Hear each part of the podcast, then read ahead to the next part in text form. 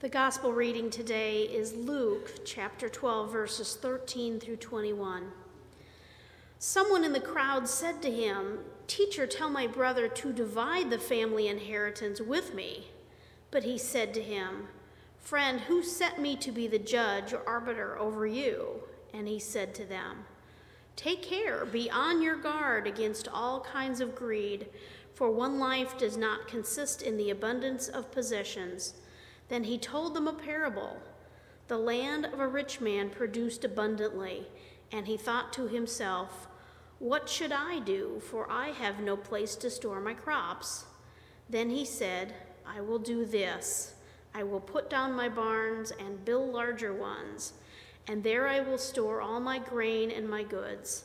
And I will say to my soul, Soul, you have ample goods laid up for many years. Relax, eat, drink, be merry. But God said to him, You fool, this very night your life is being demanded of you, and the things you have prepared, whose will they be? So it is with those who store up treasures for themselves, but are not rich towards God. This is the word of the Lord. Thanks be to God.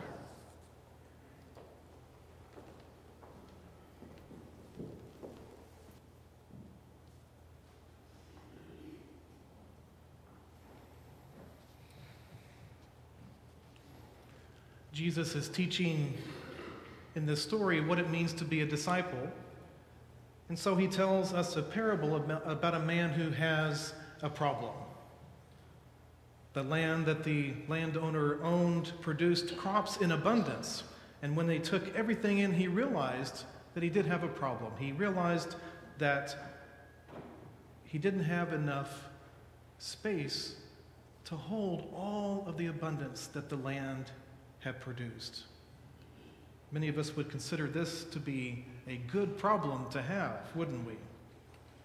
So he says to himself, the man, says uh, it actually says that he spoke to his soul, which means that he's speaking to the deepest part of who he believes he is. And here is what he says to my soul that I will do with all my stuff. I will tear down all my barns, I will build bigger ones and newer ones so that all that I own can be in one place together. Then the man thinks to himself, I won't have any worries. I'll have plenty stored up for myself, and then at last I can eat, drink, and be merry, and life will be just great. I know that I have a problem, the man says. The man says to his soul, but I know that I can fix this problem.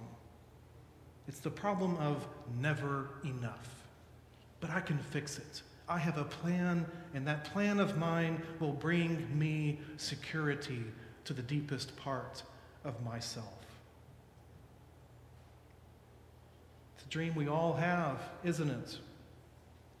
To be self secure, to be self sufficient, to know that we have enough for the rest of our days.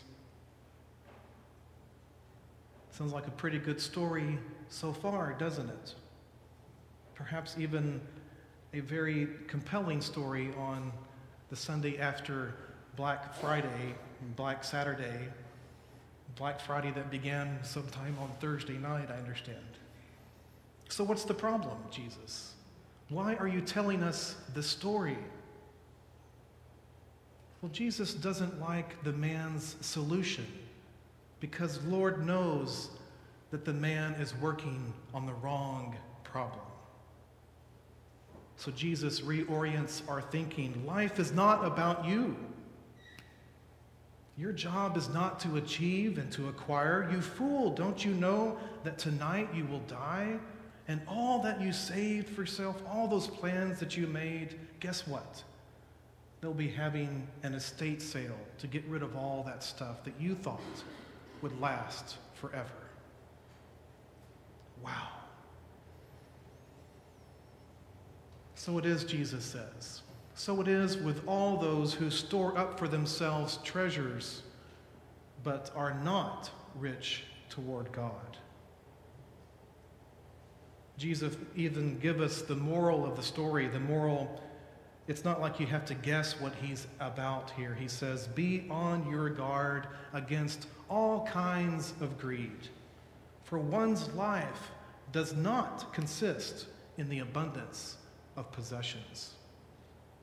Two things to note. Did you notice that he says all kinds of greed, as if there are more than one kind of greed? Got to be careful. And secondly, note that right after this, Jesus begins telling us that wonderful story. Do not worry about your life. Look at the lilies of the field. Look at the birds in the air.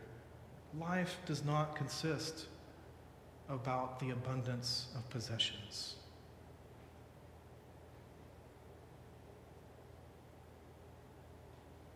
It's a joy to be able to preach the gospel of Jesus Christ.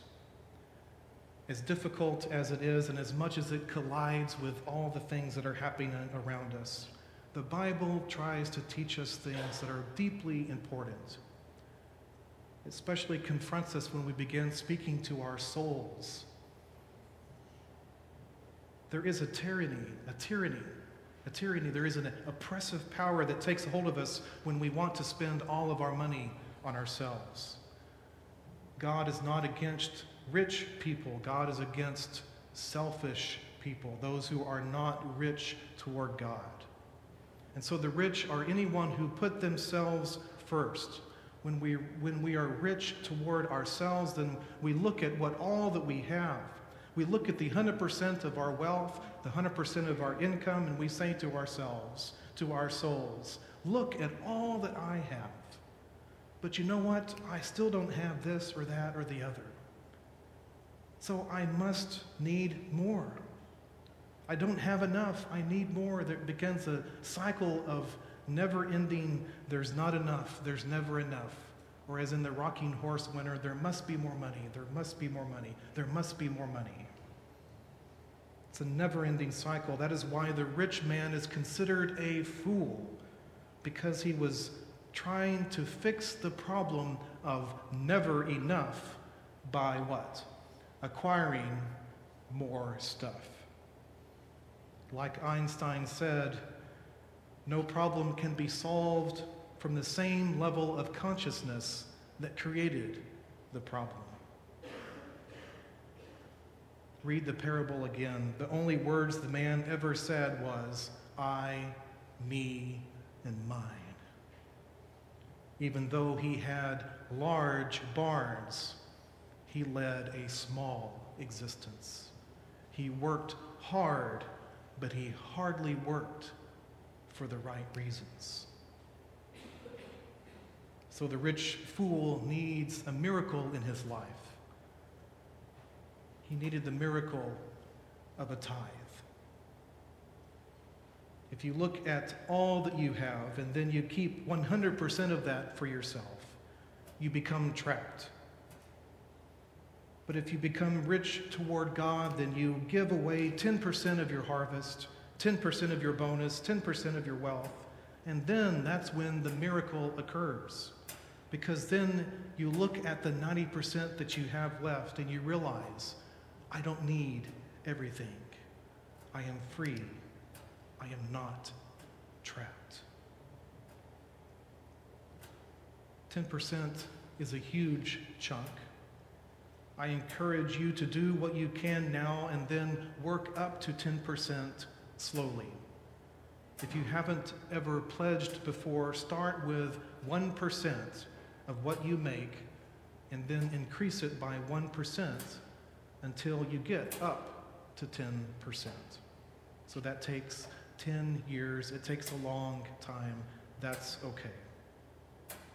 And I know that there are many of you who are on fixed incomes, and the cost of heat and gas and bread and insurance, all those keep rising. There's always repairs to be done on the house.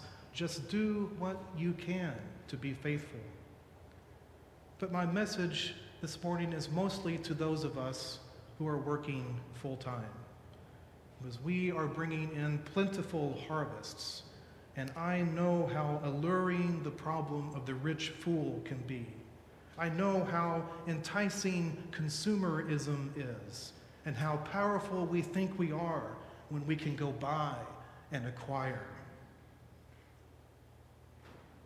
I also know about stewardship. And I know that everyone who talks about tithing says the same thing. It is a joy. When we speak of it about our church, the tears come to us because it's our soul speaking good news. Our stewardship scripture that Alex read is from 2 Corinthians chapter 8, where Paul is speaking of the generosity of the Corinthian people. He says that even they asked and they begged us to let them have the joy of giving their money for God's people, or in the NRSV, for the saints. He goes on to say, and they gave themselves first to the Lord. What if everyone who is working full time was at that point as well, giving as much as they could and even more? Think about what kind of church that would be. A church where everyone who is working full time is talking to each other about the joy of giving. And then we're debating about whether it should be on net or gross. Now, that's an argument to have. Think about it a church where everyone is able to stand up year after year and joyfully and humbly give minutes for stewardship like Paula did today. Could next year be your turn where you share what giving to the church or giving your money away to whoever has meant to you in the last 12 months?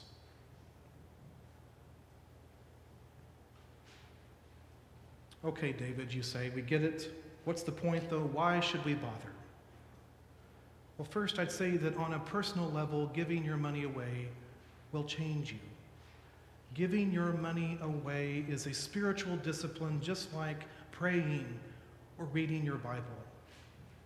A life of prayerful devotion to God changes us so that we grow into Christ likeness. And it's the same thing with how we handle our money. We would never tell a Christian, it's okay, you don't need to pray. It's okay, reading your Bible is not that important. So, why would we say that about how we handle our money? Generosity rather than greed expands your worldview, it makes your universe larger, it makes your God more glorious the rich fool's life was just too small, his God was too small. But secondly, on a larger level, I would say that giving to the church will help to continue to transform this church. Each year, our pattern is to let the budget control us. The first new, new idea that anyone has is always met with the initial response what is it? Do we have money for that in the budget?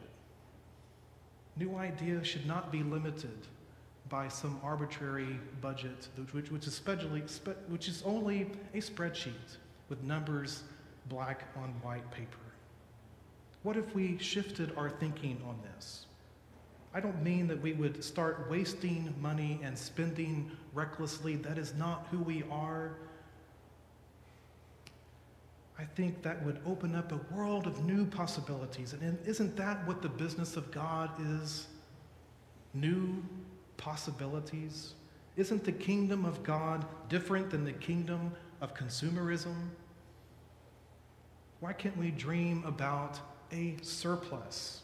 Why do we have to let the budget dictate what we can do?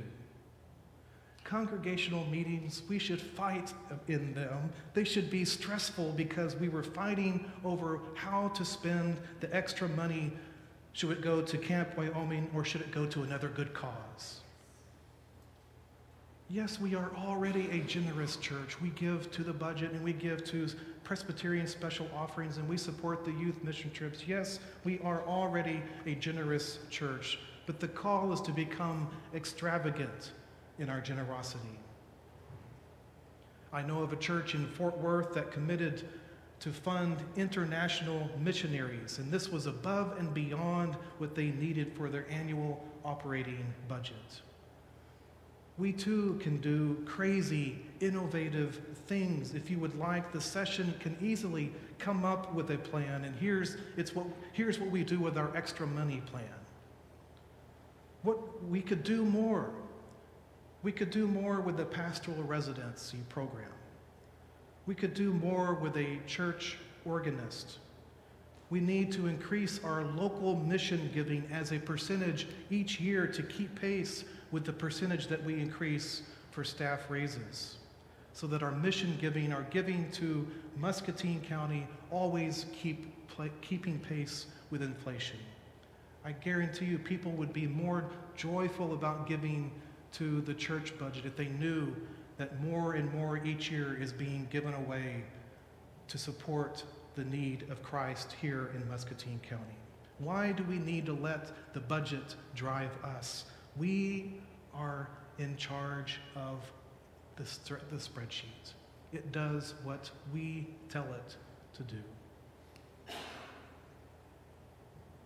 So, do you see how the problem of generosity is different than the problem of the rich fool? His problem was what do I do with all of my stuff? But the problem that results from extravagant generosity is much different. Listen to the posture of that. It says, How can we bless others with how we have been blessed ourselves? The difference is all the difference in the world. Last year, I gave you an example with a budget of $300,000 that all we needed was 100 people who made $30,000, and all those 100 people tithed 10%, which each, which each person making 300, making $30,000, they would tithe $3,000 per year. With 100 people, that's $300,000. We would easily make our commitments.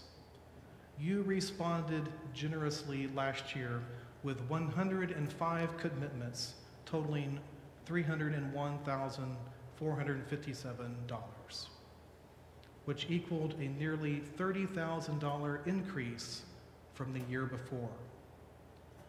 I believe that we can have the same increase this year because we are a healthy church with vital ministries that are impacting lives inside these walls and outside these walls.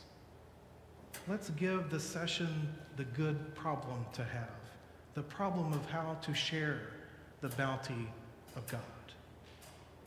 I know it's never a question of not enough money, it's simply a matter of where the money is. As I've mentioned several times before this fall, God does not ask you to do more. Mostly the stories in the gospel are trying to teach us not to do more, but to do things differently. I think the story of the rich fool is exactly the same. God isn't asking the rich fool to go and make more. God just expected the fool to handle what he had differently in a more faithful manner. So it is with us and our pocketbooks. The call is not for you to go and make more money next year. It's simply to handle it more faithfully. The message of consumerism is that you need to make more, acquire more, buy more, spend more, save more, remember all kinds of greed. But giving away always leads to the freedom. It will free you from the tyranny of never enough.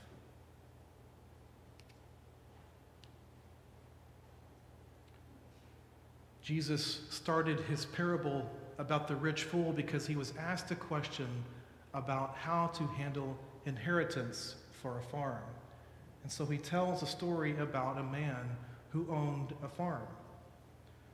And so I'll close today with a story about two brothers who inherit a farm. And I think it's a story about extravagant generosity. And perhaps today it can serve as the solution to the problem of the rich fool. Once there were two brothers who inherited a farm and worked together for years in brotherly love. After a time, one of them found a wife, so the brothers divided up the farm. The married one built a new house and lived with his wife, while the single brother lived by himself in the old house. The brothers' farms flourished and became wealthy. The one who had a wife eventually had a large family, 10 children, but the other brother was still looking for a wife. He was alone. One day, the unmarried brother thought to himself, I've got this whole farm and all this money, but I only have myself to take care of. My brother has the same amount as me, but he has 12 mouths to feed. So, in the middle of the night, the brother took some bundles of wheat, climbed up the hill that separated the two farms, then over to his brother's farm, putting the wheat in his brother's silo. One night, the married brother was thinking to himself, You know, I've got 10 kids, I've got a wife, my world is rich, but my brother, he's all alone. What does he have? All he has is wheat. So in the middle of the night, he took a bundle of wheat, climbed up the hill, and carried it over to his brother's silo. Back and forth each of the brothers went. Every night, each one would climb the hill, pass over to the other side, and put wheat in the other's silo.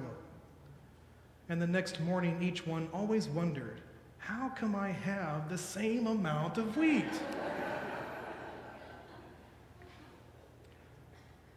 One night, while they were passing over to bring the other their bundles of wheat, the two brothers met at the top of the hill. And immediately they understood what had been happening. They fell into each other's arms, hugging and kissing. And according to the Jewish story that we're listening to, it is on that site where the brothers met that the Almighty God chose to build the Holy Temple. And may the Lord continue to build a place of hope and peace and love on this hill as well.